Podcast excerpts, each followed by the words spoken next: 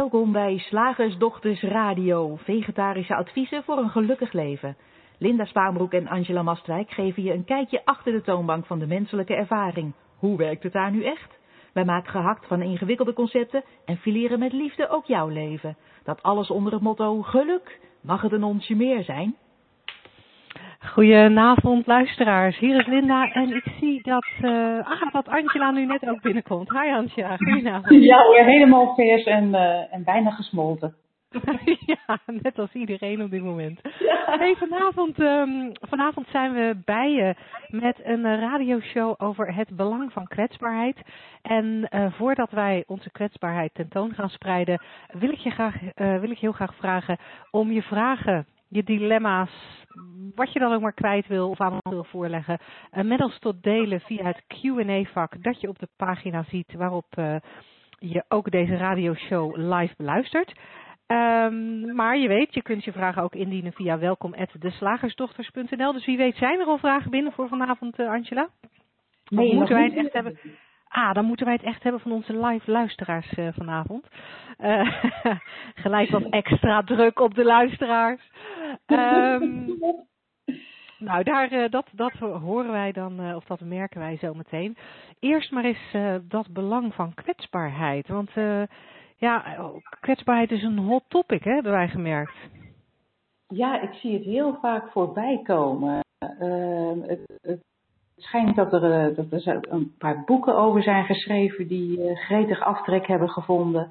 En uh, daar wordt dan druk over getwitterd en gefaceboekt.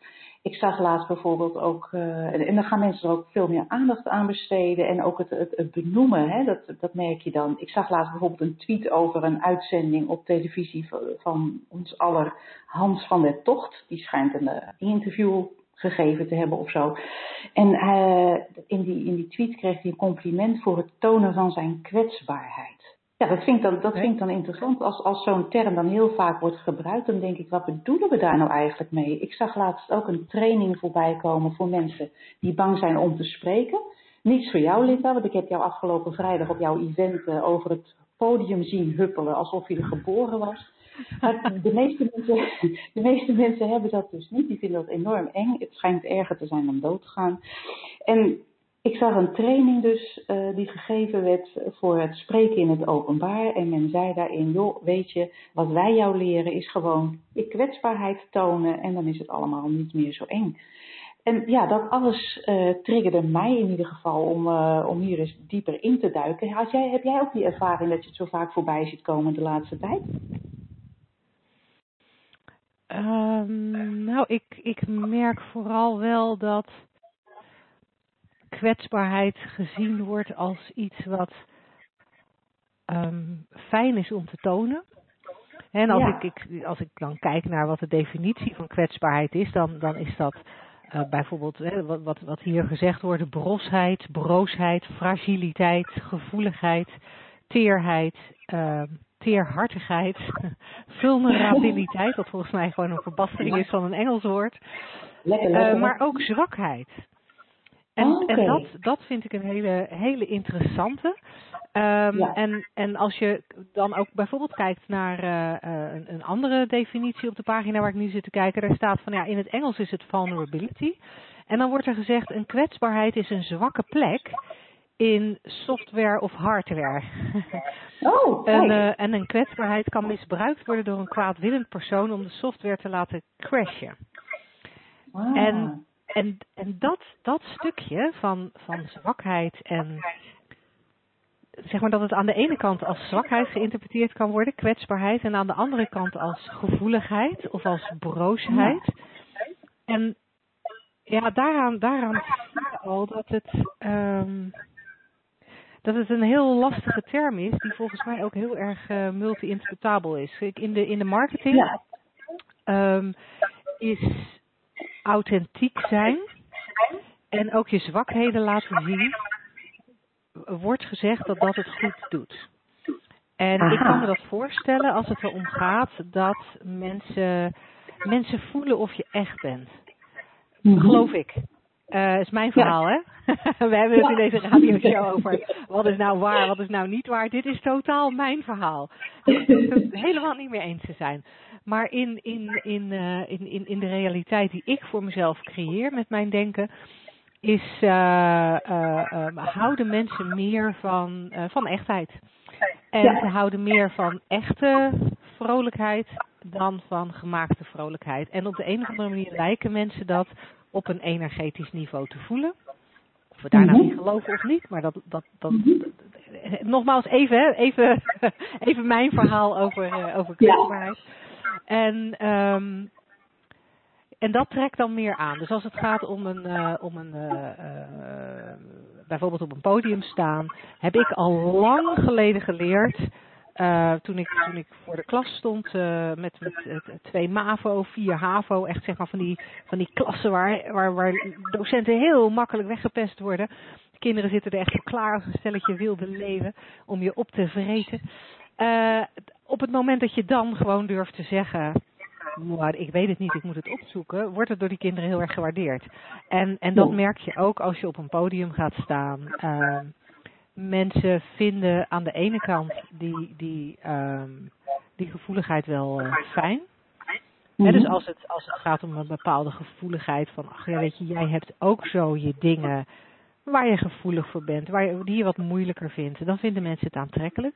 Maar zodra het mhm. zwakheid wordt, en dat vind ik het moeilijke van deze definities van kwetsbaarheid, zodra het zwakheid wordt, uh, is het voor mensen over het algemeen, uh, uh, of, of zodra het als zwakheid geïnterpreteerd wordt, laat ik het nog sterker zeggen, als iemand het als zwakheid interpreteert, dan vindt hij het tegelijkertijd ook minder aantrekkelijk.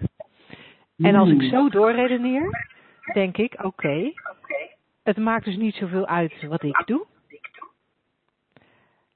Het ligt er heel erg aan hoe de ander denkt over mijn gedrag op dat moment als ik daar op dat podium sta te vertellen over iets naars wat ik mee heb gemaakt of iets wat ik moeilijk vond wat ik heb meegemaakt, dan zal de ene luisteraar dat interpreteren als zwakheid en onaantrekkelijk vinden. En de andere zal dat zien als een mooie gevoeligheid.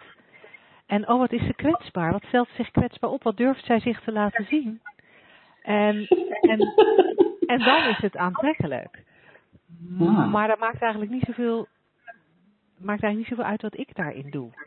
Bedenk ik zo al redenerend. Dus, ja, dus eigenlijk is het net als beauty, is kwetsbaarheid ook in the eye of the beholder. Ik denk het wel, ja. Ik denk het wel. En dan, kom ik er weer, dan kom ik er weer op terug. Volgens mij, volgens mij houden mensen van echte mensen die niet, uh, die eigenlijk niet te moeilijk doen. Ja. ja, ik denk ook, ik heb zelf een soort alternatieve uh, term uh, laatst in, in de groep gegooid. Uh, omdat ik dat kwetsbaarheid gewoon een beetje zat. Hè, omdat ik daar namelijk ook um, ja, via een, een andere insteek van kan denken, het bestaat helemaal niet. Zoals eigenlijk niks natuurlijk bestaat, omdat alles een concept is. Maar goed, we moeten er toch over kletsen. Ja. dat maakt het leven ook zo leuk. En ik dacht, van, kunnen we niet gewoon zeggen openheid? Weet je, dat je, dat je, dat je eerlijk bent over, ja, ik, uh, ik voel me ook wel eens, uh, hoe zeg ik dat netjes, vervelend. Ik, voel, ik struikel ja. ook wel eens over, over een, uh, iets wat, wat ik dan op dat moment als een probleem zie. En dan denk ik, ja, daar kan je gewoon open over zijn of eerlijkheid. Maar maakt mij dat kwetsbaar? Want dat, dat is de vraag, hè? Is, is, hoe kwetsbaar ben je eigenlijk? Ja, als jij laat zien dat je gewoon net als iedereen, net als al die andere 7, weet ik veel wat miljard mensen, wel eens op je gezicht gaat, wel eens pijn hebt, wel eens verdrietig bent en, en, en dat soort dingen. Mens bent dus in, in jouw ervaring in dat moment. Maar hoe kwetsbaar ben je nou als mens? En, en weet je, daar heb ik dan weer heel een andere uh, visie op, gedachten over. Ja, zonder meer. Want, want, want dat, dat is denk ik ook, als je, zoals ik het uiteindelijk nu al mijmerend uh, net beschreef, van ja, als ik, als ik iets toon van wat jij in mijn ogen heel terecht openheid noemt, wat ik eigenlijk, eigenlijk inderdaad veel fijner vind. Want kwetsbaarheid is ook een soort oordeel. Ja. Ehm, kan je van openheid ook zeggen, maar bij openheid kan je nog in het midden laten of dat uh, zwak is of niet zwak of wat dan ook. Maar op het moment dat je, dat je open kunt zijn en, en misschien zelfs wel gewoon jezelf kunt zijn, uh, is het dat niet nog meer? Gewoon, ja, gewoon, gewoon zijn wie je in dat moment bent. Ja, en ik denk dat die titel van jou in dat moment een hele belangrijke is. Het is ja. niet een jezelf zijn als een, als een plaatje wat je hebt bedacht. Oh ja, ik ben altijd heel spontaan en heel, nou noem het eens wat, uh, uh, spiritueel of juist niet. Of ik ben altijd uh, juist erg verlegen. Niet dat jezelf zijn, van nou ja, en dat, dat toon ik dan. Maar gewoon in het moment. Jezelf zijn in het moment. Ik denk dat de toevoeging die jij daar noemde heel belangrijk is. Ja, en, en dan denk ik dat uh, als je jezelf kunt zijn in elk moment, dat kwetsbaarheid misschien helemaal niet eens meer een, uh, een item is. Nee, want als ik, als ik erover nadenk, denk ik, ja, wat, wat valt er te kwetsen dan? Hooguit het verhaaltje wat ik over mezelf heb geloofd. Hè, van ik ben uh, altijd uh, heel erg. Uh, ik, ik, durf veel, hè? dat is niet zo hoor, maar stel dat ik dat over mijzelf heb, heb gedacht. En dan op een gegeven moment, oh, dan durf ik even iets niet. En daar ben ik dan open over.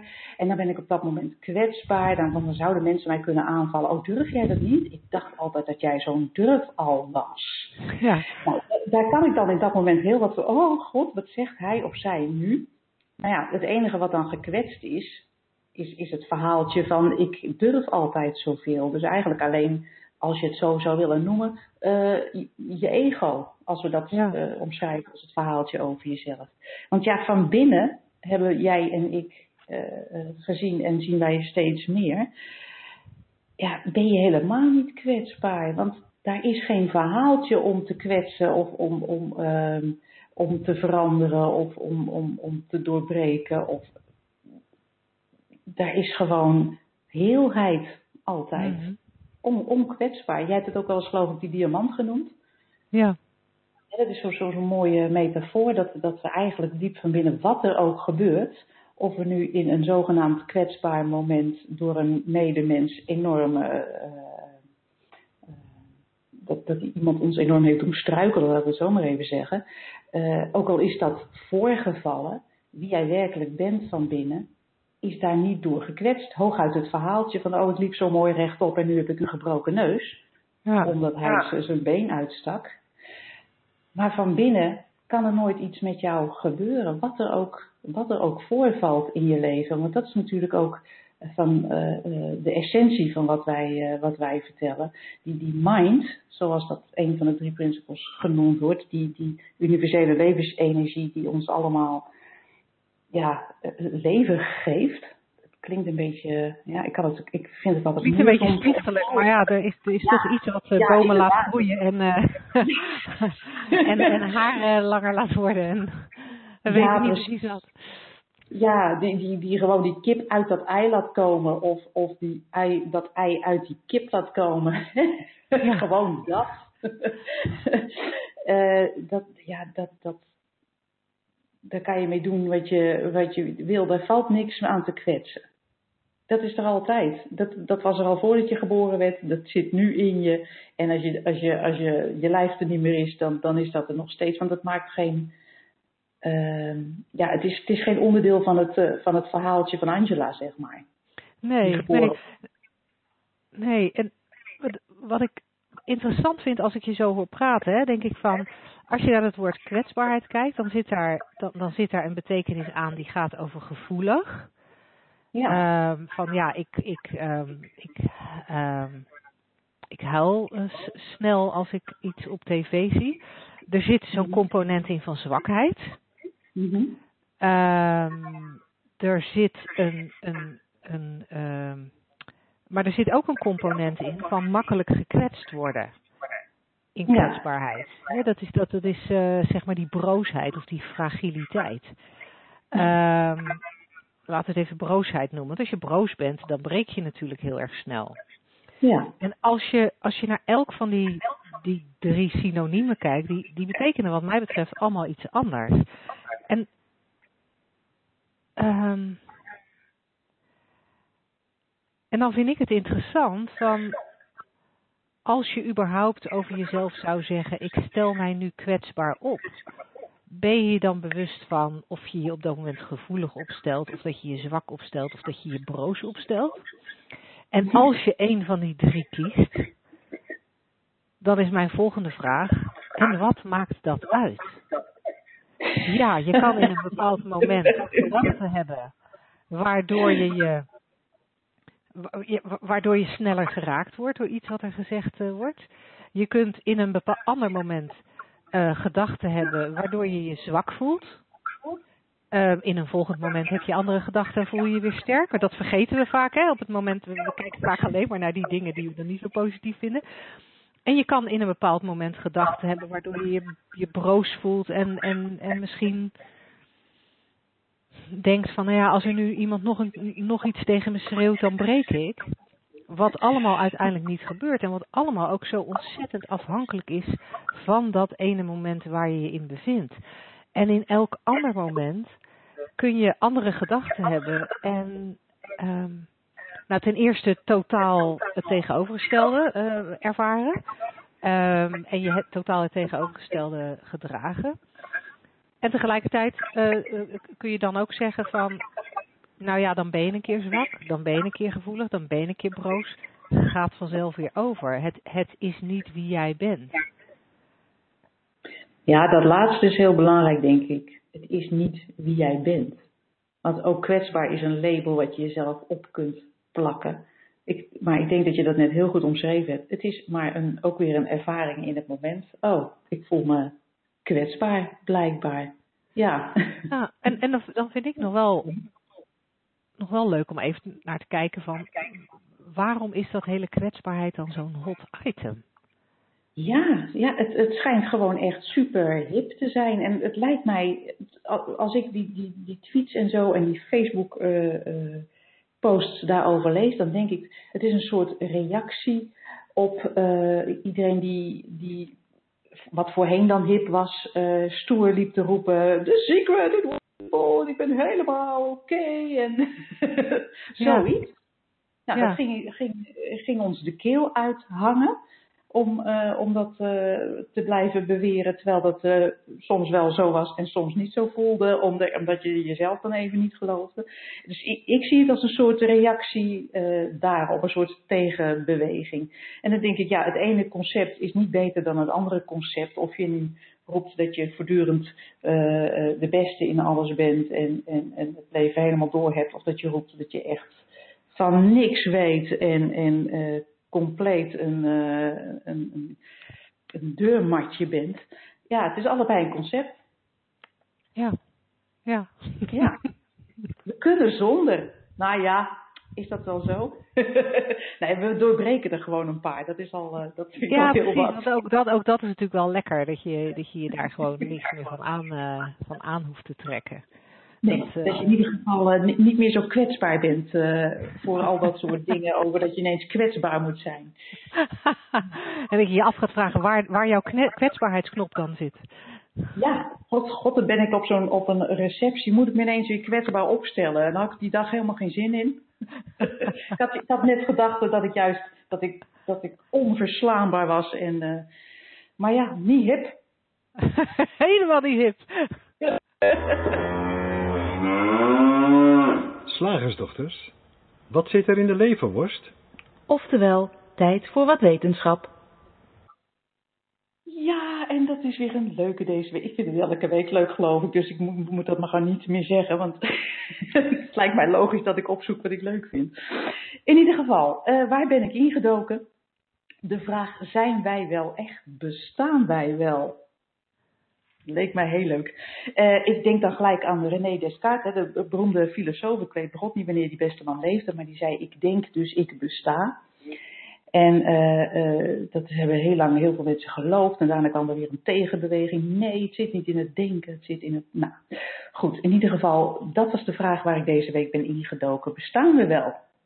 En want vroeger bogen dus alleen filosofen als Descartes zich over deze kwestie. Maar tegenwoordig houden wetenschappers uit verschillende disciplines zich hiermee bezig. Dat is leuk. Natuurkundigen, kosmologen, technologen, ze spelen allemaal met het idee dat wij wel eens in een soort gigantische computersimulatie zouden kunnen leven. Oh, daar had mijn zoon het laatst inderdaad ook over. Nou, kijk eens aan. God, wat leuk. Nou, wie de film The Matrix heeft gezien, weet ongeveer hoe dat werkt. Hè? Dat is de, de, er is dus een soort virtuele wereld die wij als mens dus voor echt aanzien, maar het niet is.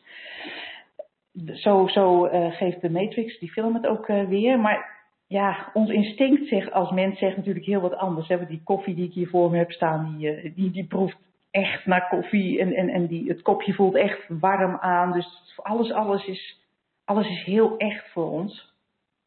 Dus het klinkt een soort tegennatuurlijk. Maar, en bovendien, hoe zouden we nou kunnen weten of dat alles echt is of een illusie? Hoe, hoe kan je dat nou weten? En dan is ook nog de vraag, maakt het wat uit? Nou, de wetenschap, want daar gaat het over. Cosmoloog Alan Duff. Ik weet niet of ik het goed uitspreek, maar goed, die beste man zal niet luisteren, dus uh, het is me gelijk vergeven. Hij werkt op uh, uh, de Massachusetts Institute of Technology.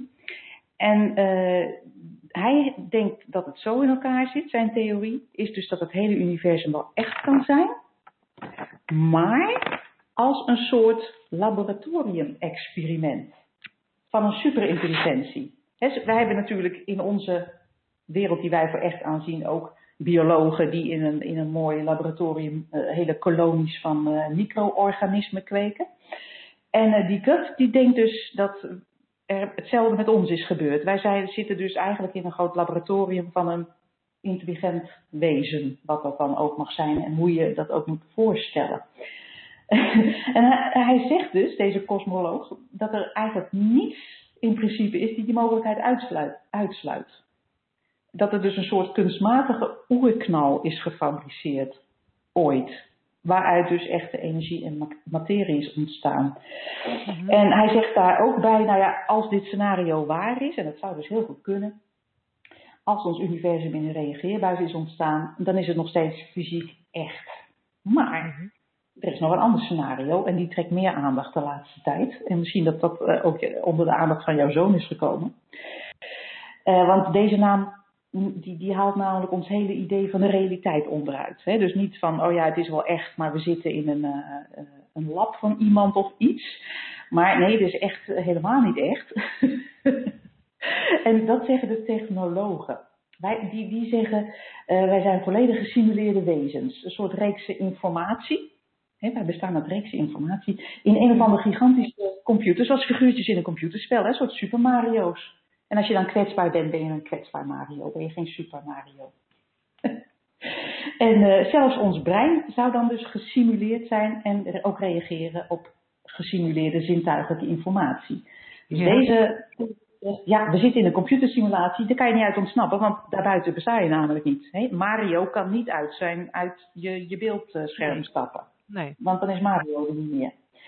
En die wetenschappers zeggen dat is niet eens zo moeilijk voor te stellen, want wij maken zelf als mens, of we nou bestaan of niet, ook al hele knappe simulaties. Hè? In spelletjes, zoals ik net al zei, Mario, maar ook in onderzoeken uh, die gedaan worden, bijvoorbeeld van kolonies uh, vogels, worden hele knappe computersimulaties gemaakt. En die helpen biologen om te snappen van hoe ze zich uh, bewegen. Weet je, je ziet als van die, van die enorme vluchten in één keer de andere kant op vliegen.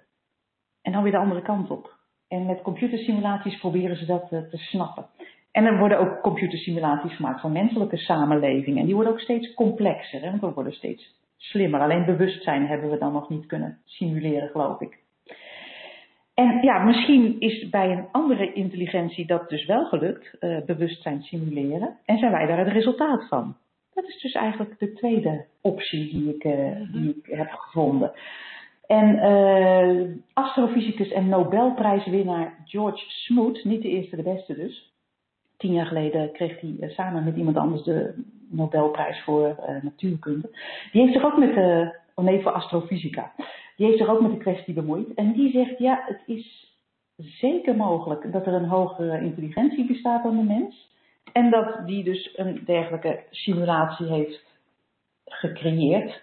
Maar de vraag blijft nog wel, is er bewijs?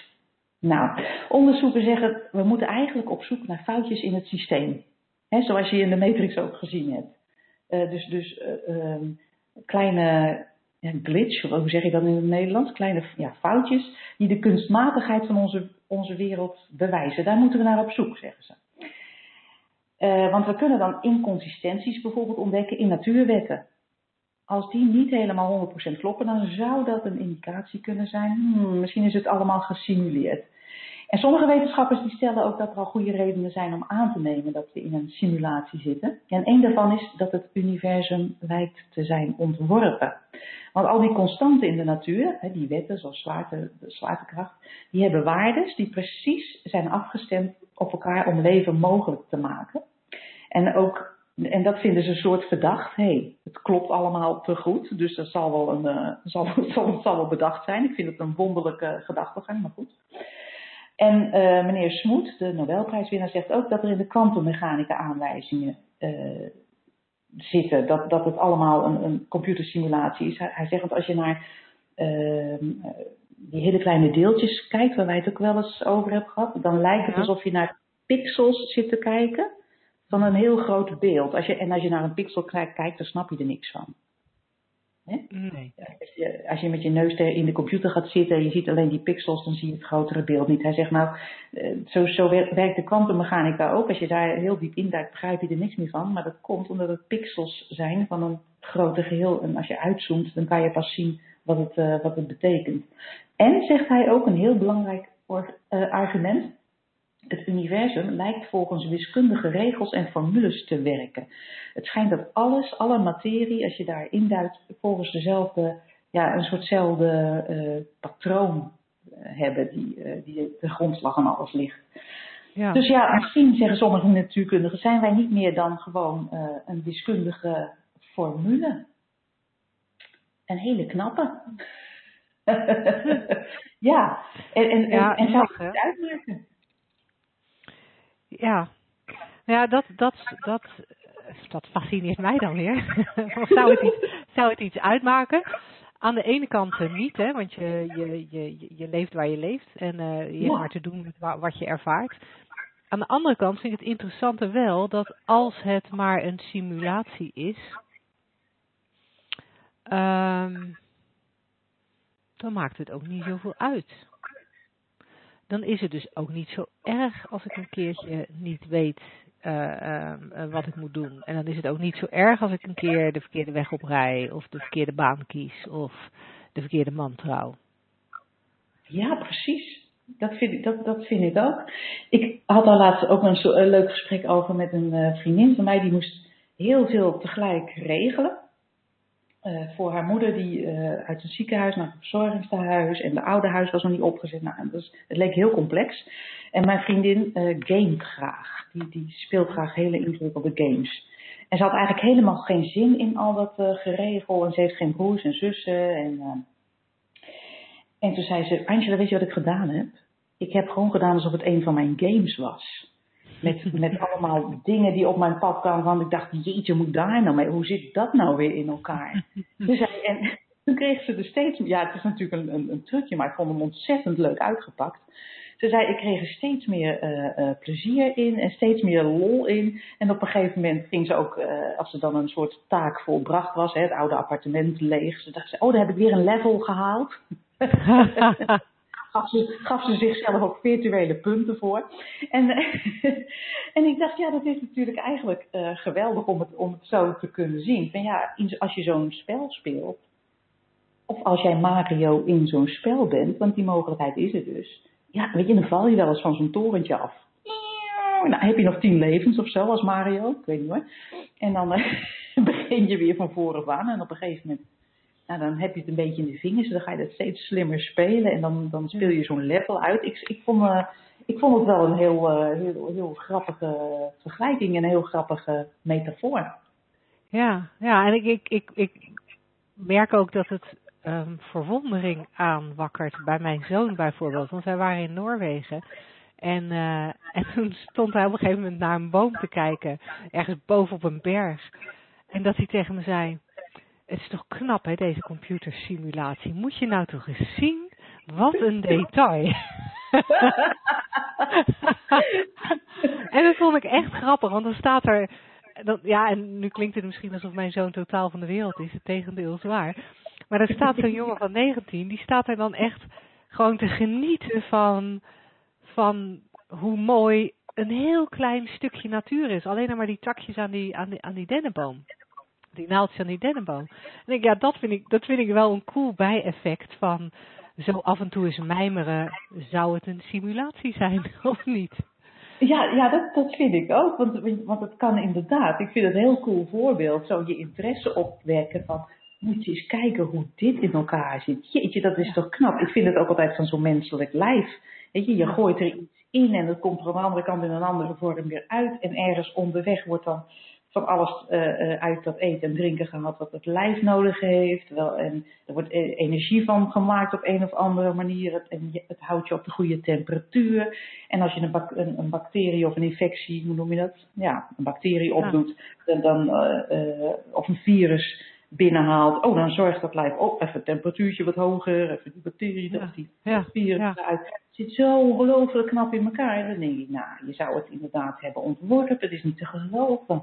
Ja, ja. ja en wat ik, wat ik tegelijkertijd ook denk, van maak het dan, als het dan toch zo is, ik weet het niet hoor, maar doe dan iets leuks in het spel. Weet je, maak er geen saai spel van. Doe iets interessants. Ik kan me ook voorstellen dat degene die het speelt anders denkt van, nou, dit vind ik echt uh, niks. Die laat ik er gewoon van, van zijn, uh, als een Mario dingetje afdonderen, want dat is zo'n saai... Ja, het is echt heel grappig dat je dat nu op deze manier zegt. Want ik heb jaren terug, in 2011, ik weet nog precies, want ik weet waar ik op vakantie was met mijn kinderen, daarom weet ik dat het 2011 was, een boek gelezen dat heette uh, uh, ik weet niet meer de exacte titel, maar het was, het was niet Get Rid of the Money Game, maar het was Bust Loose of the Money Game of zoiets dergelijks. Ja. En, um, en dat boek beschreef hè, dat we nou ja, eigenlijk allemaal toch een beetje meedoen aan de money game van geld verdienen, want dat heb je nodig. En uh, dat was een beetje het, eerste uitgangspunt. Maar het was eigenlijk het lokkertje voor het boek. Want het boek zelf ging erover dat um, wij eigenlijk alleen maar een spel waren dat gemaakt was door consciousness. Dus daar, hij noemde het niet een, een, een, uh, een, een uh, Intelligentie. game, maar hij, hij, hij zei, dus het woord computergame was er niet. Maar hij nee. zei wel van ja, er is dus die, wat wij dan de universele levensenergie noemen, er is een soort overkoepelend consciousness. Ja. En ja, en die, zat, ja, die zit zich te vervelen. Want ja, wat moet je daar een beetje consciousness ja. zitten zijn? Dus omdat hij zich verveelt, hebben ze wat bedacht. Ja, ze, ik snap, ik bedoel, dat, dat was een beetje het verwarrende eraan. Maar is er iets bedacht? En dat is dus, dat is dus deze, dat is dus de aarde. En ja. en ja, daar moet wel wat gebeuren. Er moet wel wat gebeuren in een spel. Als er niks gebeurt, is het niet leuk. En, uh, en dat boek ging zelfs zo ver dat ze zeiden van ja, en er worden clues achtergelaten dat je daadwerkelijk in een spel zit. En als je oplet, dan herken je de clues. Bijvoorbeeld, um, er ligt hier een rode pen voor mij op mijn bureau. En het zou zomaar kunnen dat morgenochtend die pen ineens blauw is. Als ik heel oplettend ben, heb ik dat in de gaten. Maar omdat ik me te weinig bewust ben van het feit dat ik in dat spel zit, heb ik dat niet in de gaten. En, en hij beweerde dat hij dat en hij en zijn klanten dat al heel vaak hadden meegemaakt en al heel vaak hadden ervaren dat dat, uh, uh, nou ja, dat ze die clues kregen. Dus dat is grappig dat er ja. meer theorieën in deze richting zijn. Ja, ja. Nou, we blijven ze met belangstelling volgen. Hè? en spelen. Zeg, slagersdochters, hoe bak ik die vegaburger? Over naar de luisteraarsvraag. Ja, en we hebben een vraag van uh, Chantal. En Chantal geeft aan, uh, of schrijft. Ik ben de laatste tijd veel bezig. Ik moet even goed kijken hoor. Mijn bril niet op. Ik ben de laatste tijd veel bezig met zoeken naar werk dat beter bij mijn talent past. Maar als ik jullie beluister, zou talent, tussen aanhalingstekens, ook meer een verzonnen concept zijn. En zou ik helemaal blij met mijn huidige baan kunnen zijn. Maar ik ben er soms bijna ziek van. Hebben jullie vanuit jullie zienswijze suggesties voor me? En er is nog een tweede vraag, of tweede vraag, eigenlijk een tweede opmerking, dat er een enorme echo op mijn lijn zit. Herken jij die, hoor jij die ook, uh, Angela? Nee, ik hoor jou uh, heel, uh, heel luid en duidelijk. En, Oké, okay. ik hoor hem zelf wel een heel klein beetje terug. Uh, ik zit hier met een hele mooie headset, dus ik, ik, weet niet precies waar het aan ligt. Maar als jij hem niet hoort, gaan we er even van uit dat het de luisteraars ook niet al te zeer zal opvallen. Um, de vraag van Chantal, want sorry dat ik daar nu niet direct op inga. Um, weet je hem nog of heb ik nu alles verward door de, door de echo? Nee hoor, nee, nee. Ik, ik, ik, zie het helemaal, ik zie Chantal helemaal, helemaal zitten. Je zit in een baan waarvan je denkt, nou, dat is niet, uh, eigenlijk niet uh, my cup of tea. En ik moet, uh, ik moet wat anders. Er zitten heel veel aspecten eigenlijk aan die, aan, aan, die vraag. Want inderdaad, ze stelt terecht, ik kan dus helemaal blij zijn met deze baan. Want het is maar net wat ik erover denk. Mm -hmm. En dat klopt. Je kan inderdaad. Ik had uh, jaren geleden heb ik daar eens een uh, grappig stukje over geschreven. Nou ja, ik vond het grappig. Een stukje over geschreven van iemand die zat ook in dat dilemma. En toen ging ze zelf kijken van ja, wat is er nou eigenlijk leuk aan? En toen ontdekte ze ook allemaal hele leuke aspecten. En toen ze daar helemaal in zat, dacht ze, oh, het is eigenlijk best allemaal oké. Okay. En aan het eind van het liedje zei ze zo tegen mij, maar ja, weet je, als ik het dan oké vind, dan, dan verandert er nooit iets. Ja, en ik denk dat dat niet waar is. We denken vaak van ja, dat, we, dat, dat je. Uh, we nemen, ondernemen vaak stappen vanuit pijn, zo noem ik het altijd. Vanuit, vanuit dit vind ik helemaal niks. Ik moet weg. Ik vind die man niks. Ik vind deze baan niks. Ik vind uh, die stoel waarop ik zit ongelooflijk ongemakkelijk. Ik moet ergens anders heen. Ik moet een andere man, andere baan, andere stoel. En als we gaan waarderen wat we hebben, dan denken we dat we blijven zitten. Maar in mijn ervaring is dat helemaal niet zo. En uh, kunnen we door gewoon te zien van, weet je, ik bedenk alles maar, worden we gewoon helderder.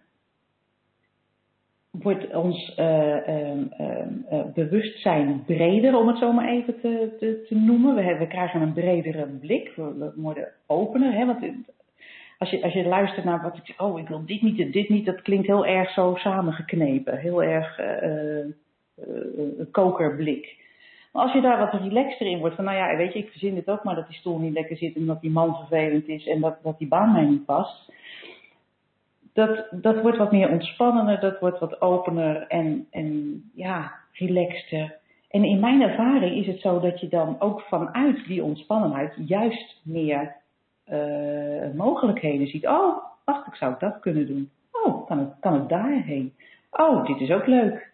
En um, ja, voor mij is het ook een gevalletje uh, wat wij noemen broccoli postelijn. Hè. Dat is zo'n beetje nu wel uh, onder ons duidelijk wat dat is. Je kan voorkeur hebben voor iets anders.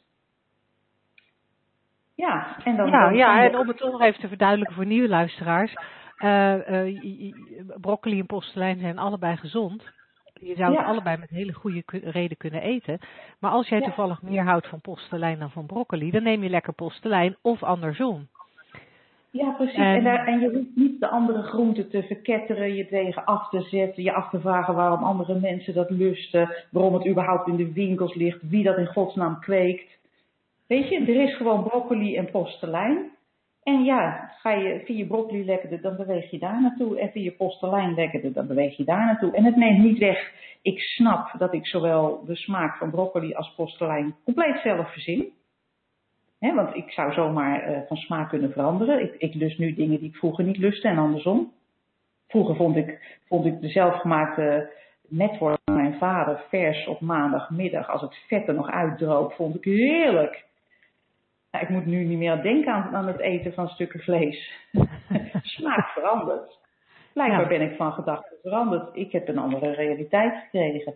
En zo kan het met broccoli en postelijn ook. En zo kan het met een baan ook, een man ook, een stoel ook. En dat klinkt allemaal heel erg, ja, flimsy zou ik bijna willen zeggen. Zo van, nou weet je, ik doe elke dag lekker iets anders. Ik kan uitschelen waar ik, net waar ik zin in heb.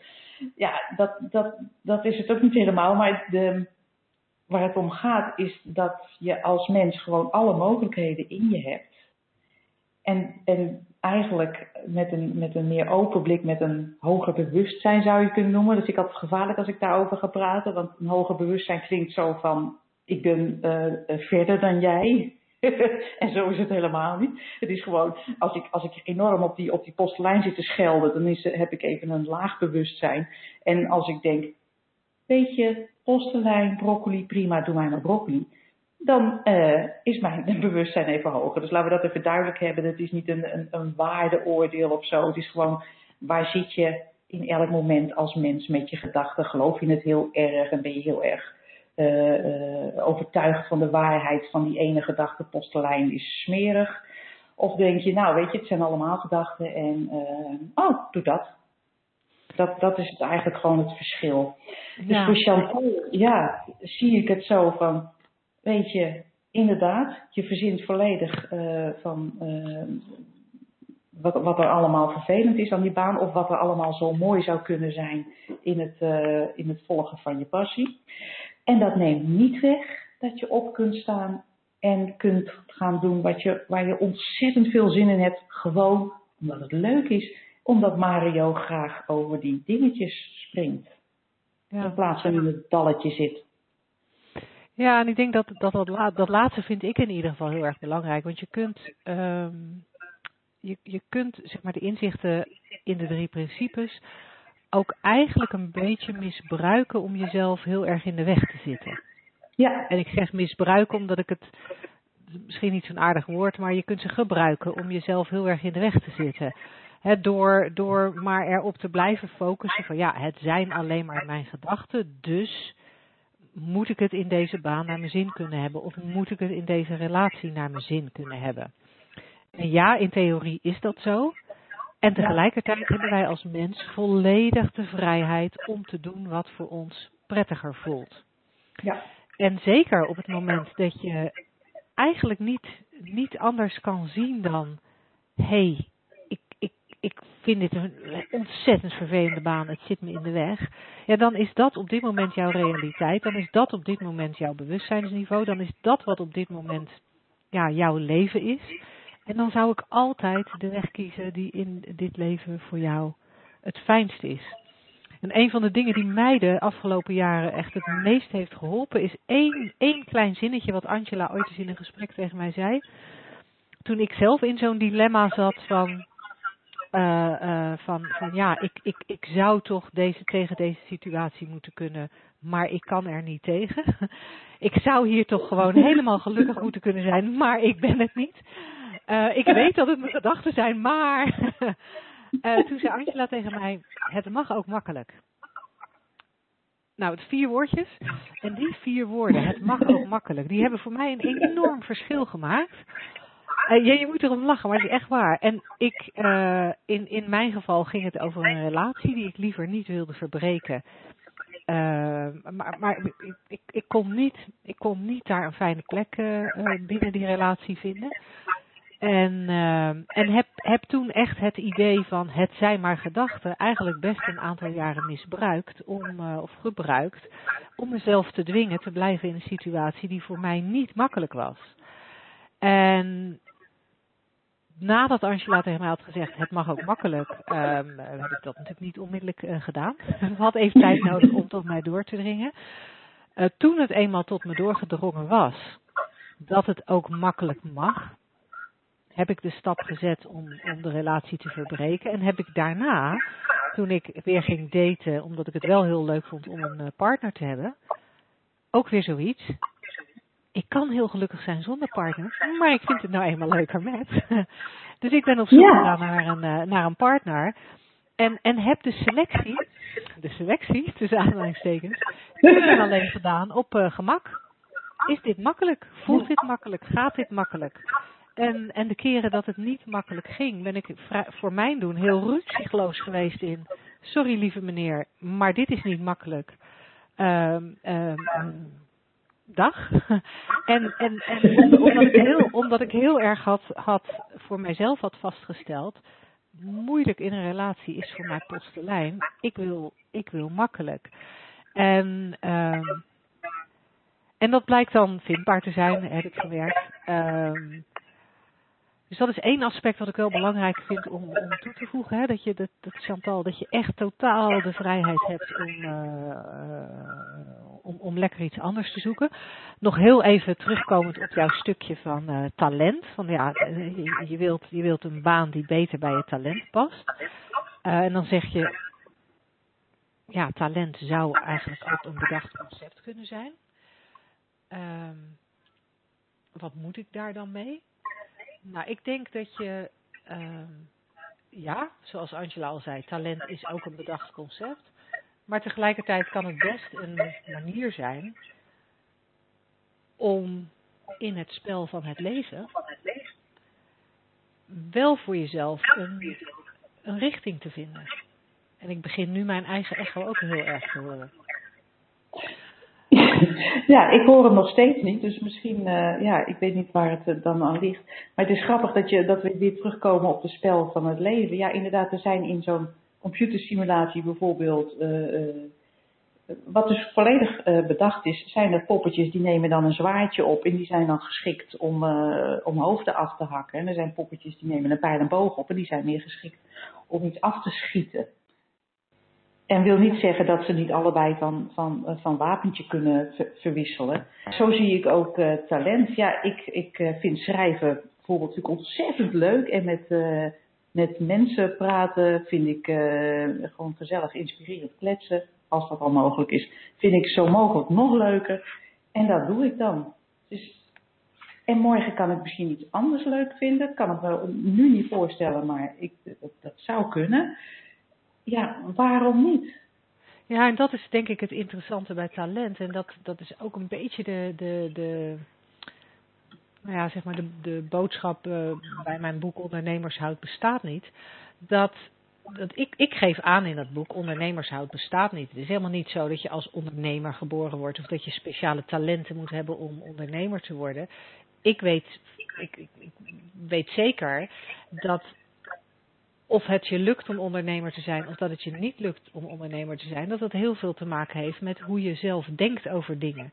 En dan komen we ook weer terug op dat voorbeeld van, van dat podium. Ja, als ik denk dat het heel eng is om op een podium te staan, dan ga ik niet op een podium staan. En dat heeft een ander effect op mijn bedrijf dan wanneer ik wel op dat podium ga staan. En dat is natuurlijk met heel veel aspecten in je bedrijf. Het, er zou een situatie kunnen zijn dat ik, je zou kunnen denken, oh Linda denkt dus nooit dat het eng is om op een podium te staan, dus doet ze het. Dat is ook niet waar. Wat er bij mij gebeurt is dat ik, ik denk, ik, ik heb wel gedachten over dat het eng is op een podium.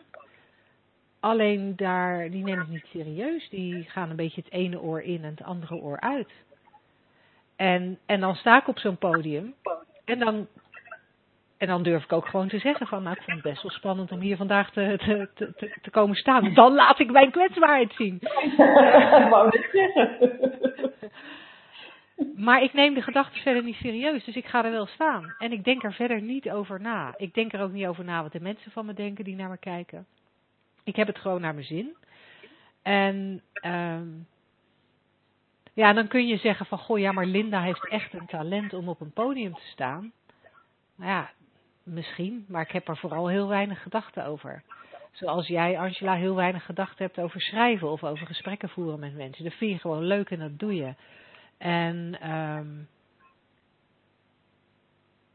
ja, dus, dus in, in dat opzicht denk ik dat het, kan een handig hulpmiddel zijn om, om uh, weet je, kan een leuk receptje zijn om, uh, om, om, eens, om eens te bakken dat, dat hele talent gebeuren.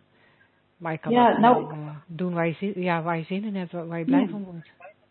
Ja, dat laatste wat jij zei, van ik denk te, hè, over op het podium uh, staan, wat, wat jou echt heel makkelijk afgaat. Tenminste, zo zag ik het vrijdag hoor, bij je. Mm.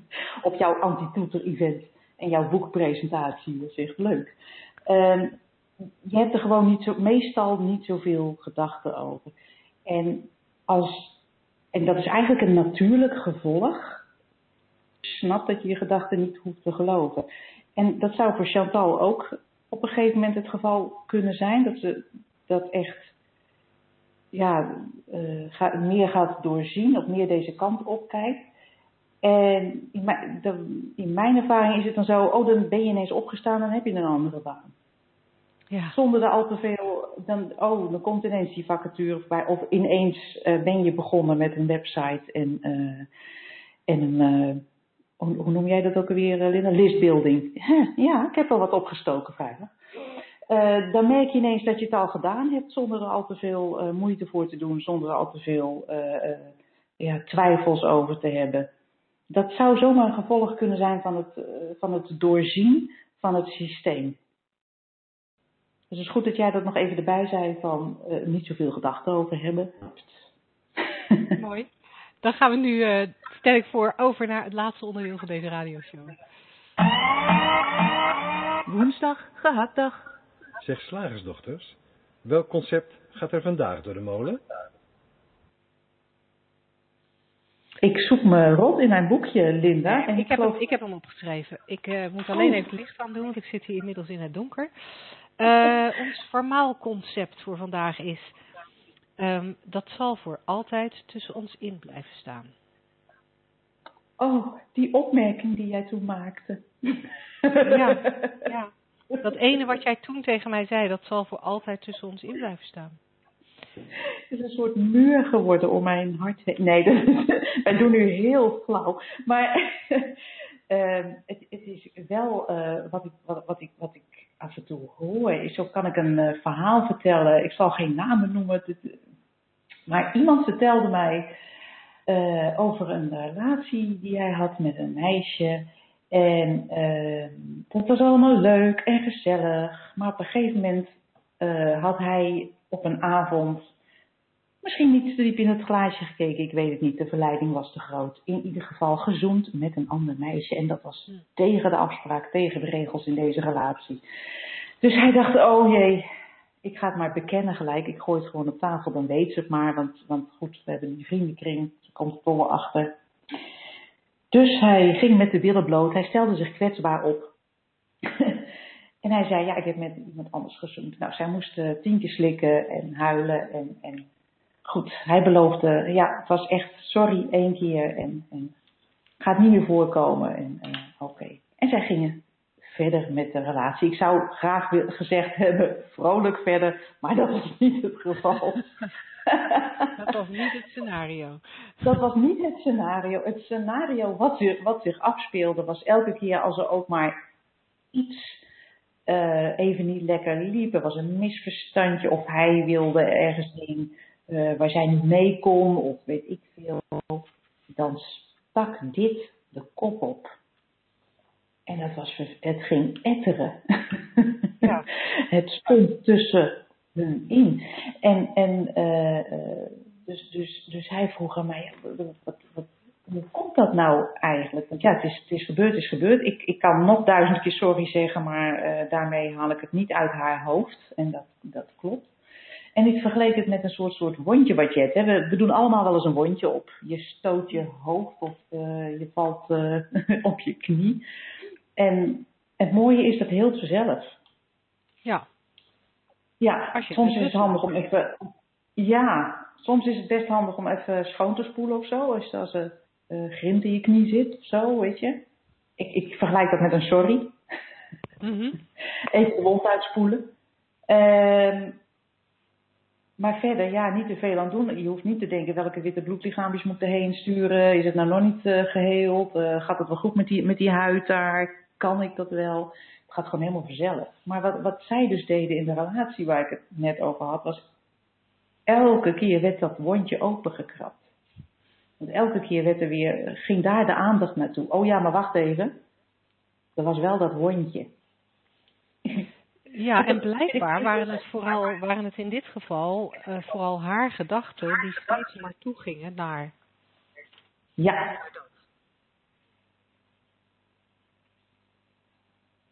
Linda, je valt voor mij qua geluid nu even weg. Ah, dan ga ik me even opnieuw, uh, ga ik even opnieuw inloggen. Ja, ben ik zo weer Je bent er. Ja, ik ga toch even opnieuw inloggen, want ik blijf die okay. echo horen. Ja, nou, terwijl Linda even opnieuw inlogt, uh, klets ik gewoon verder. Dus ja, dat blijft tussen ons instaan. Dat lijkt echt alsof er een, uh, een, fysiek iets opgeworpen wordt tussen twee mensen. Maar als we dieper gaan kijken, zoals Linda terecht opmerkt net, zijn het altijd alleen maar en uitsluitend gedachten die steeds opnieuw gerecycled worden. Alsof je elke keer uh, opnieuw die vervelende buren van nummer 42 binnenlaat als, uh, als ze toevallig langs komen lopen. En, en ze koffie aanbiedt en ook nog taart erbij, zodat ze de volgende keer weer uh, bij je op visite willen. Dus alles wat er. Als je het gaat kijken, hè, want je, kan natuurlijk wel hier naar luisteren en denken van ja, uh, leuk gezegd, uh, maar bij mij werkt dat anders. Maar als je deze kant op gaat kijken, dan, dan, dan is het echt heel interessant om te zien hoe dat, hoe dat werkt. Of jij dan ook kan waarnemen dat uiteindelijk alles wat zich zo, wat, zo, wat zo opkomt, wat je zou kunnen uh, betitelen als iets wat tussen ons in staat, of een muur, of, of een kwestie, is, is niet meer dan je gedachten erover, die steeds meer terugkomen. En die je dus blijkbaar blijft voeden. Hè? Want, want uh, de vergelijking die ik net maakte met, uh, met vage, vervelende kennissen van, uh, of buren van nummer 42 Um, als je de deur niet meer open doet, als je snapt dat dat niet hoeft, laat ik het zo zeggen, dan zou het zomaar kunnen zijn dat ze de volgende keer niet bij je aanbellen, omdat ze weten dat ze bij jou toch geen koffie met taart krijgen. Want die mogelijkheid is er natuurlijk, om dat in te zien. Dus elke keer als, als, als er iets opkomt waarvan je, waarvan je denkt, oh ja, maar, maar dat, dat zal ik die ander niet vergeven of, of dat doet nog steeds pijn. Um, ga eens kijken in je leven hoe dat werkt. Ik, ook bij mij komt dat nog wel eens op. Maar zodra ik dat, dat voel je, zo'n gedachte opkomen. Want dat is zo'n soort, soort uh, uh, ja, het is altijd een beperkende gedachte, een, een, een pijnlijke gedachte. Want anders uh, ja, zou, zou, je niet, zou je er geen last van hebben. Zou het niet iets zijn wat zogenaamd tussen jou en die ander in staat. Dus elke keer als je dat voelt, het is niet zo dat ik mijn, mijn leven daar aan de hand daarvan analyseer, maar als het, als het echt vaak voorkomt, denk ik, hé, hey, wat is dat eigenlijk? En ik heb nog nooit kunnen constateren dat het iets anders is dan gedachten die ik geloof en waar ik dus blijkbaar waarde aan hecht. Ik ben er weer. nou, bent je weer, met een ander geluid. En ik denk dat dat, uh, dat laatste wat je zei, dat dat inderdaad de, de, de, de crux is die heel veel mensen enorm kan helpen om, uh, om relaties uh, soepeler te laten verlopen. Ja. Kijk, ik, ik wil niet zeggen als je... Ja, oh, ik hoor je wel uh, uh, op een andere manier, maar ik hoor geen echo. Jij nee, wel? ik bel nu ook in met de telefoon, maar ik hoor in mijn telefoon nu ook een echo. Dus, nou ja, dat lossen wij op een ander moment op. Ja, ja, vervelend. Uh, ja, um, en, en het neemt niet weg. Kijk, ik, ik snap ook als iemand bijvoorbeeld mij een klap geeft. Elke herinnering daaraan is slechts een gedachte en het neemt niet weg dat ik uh, uh, met die persoon waarschijnlijk geen relatie zal onderhouden. Hè? Nee, maar zonder het verhaal, nee, maar dat staat tussen ons in en dat is onherstelbaar of wat dan ook. Want dat zijn de gedachten die je erover gelooft. Ja, en dan, dan, dan is het natuurlijk net als daar straks, en ik weet niet of je dat al genoemd hebt, dan heb je nog steeds de vrijheid om dat te vinden en weg te gaan. Maar ga ja. dan ook weg. Blijf er niet over mutsen flutsen dat het voor altijd tussen jullie in staat. Is dan een beetje mijn, uh, mijn stelling.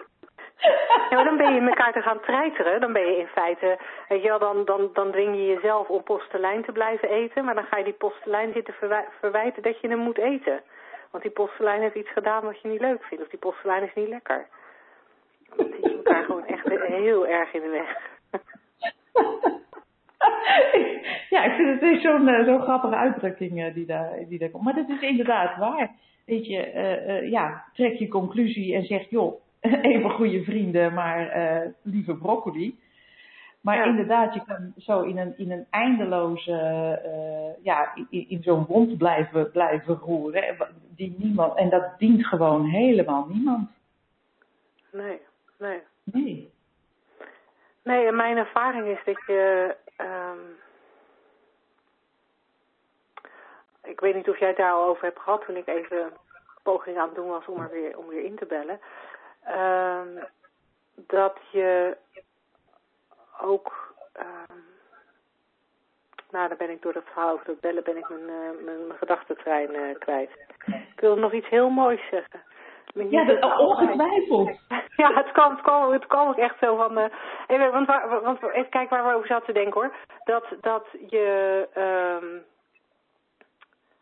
uh, je kan iets tussen je in laten staan. En je kan er ook bewust voor kiezen om, nou ja, dan dus weg te gaan of er juist bewust voor te kiezen. Oh ja, wat, ik weet alweer wat ik wilde zeggen. Wat, wat, wat mij, het zijn twee dingen die mij heel erg helpen in dat soort situaties. De ene is me realiseren dat als ik weer terugga naar die gedachten, als ik, als ik ga opsommen van, ja, maar toen heb jij ook al dat, dat ik eigenlijk in een, uh, een lagere gemoedstoestand aan het komen ben. En als ik in een lagere gemoedstoestand kom, dan kan ik eigenlijk maar beter met elk gesprek stoppen, want dan komt er eigenlijk alleen maar blubber uit. En ja, dat is echt zonde. Dan kan, kan ik echt beter wat anders gaan doen dan het gesprek voortzetten, want dan berokken ik echt alleen maar schade. En ik denk dat dat niet alleen voor mij geldt. Ik denk dat dat voor iedereen geldt die in een lagere gemoedstoestand komt doordat je negatief denkt. Het andere wat mij ook helpt, is, uh, um, zoals dat voorbeeld daarnet over dat iemand met iemand anders gezoend heeft.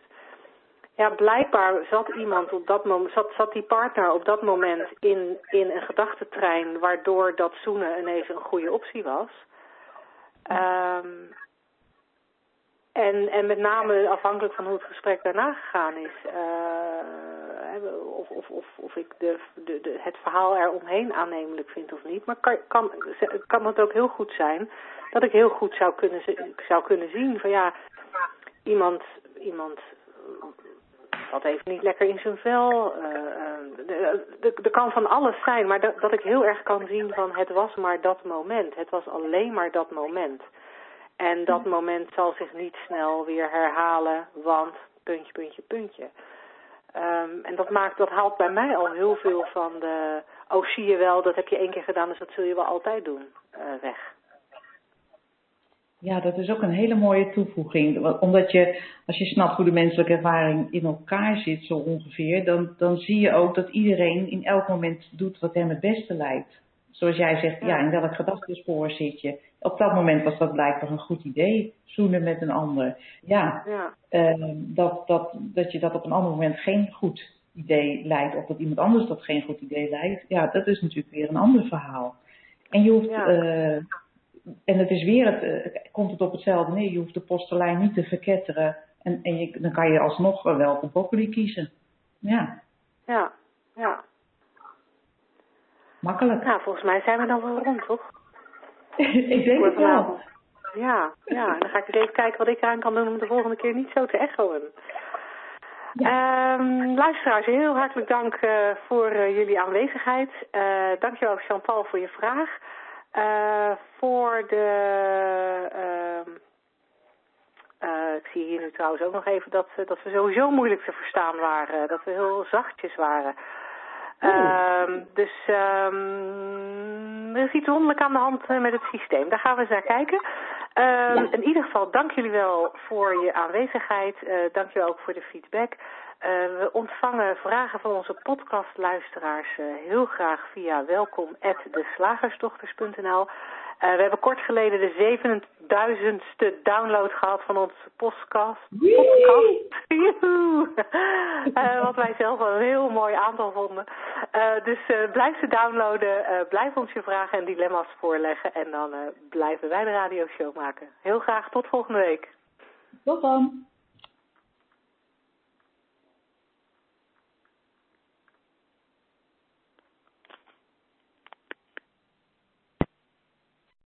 The moderator has left the conference.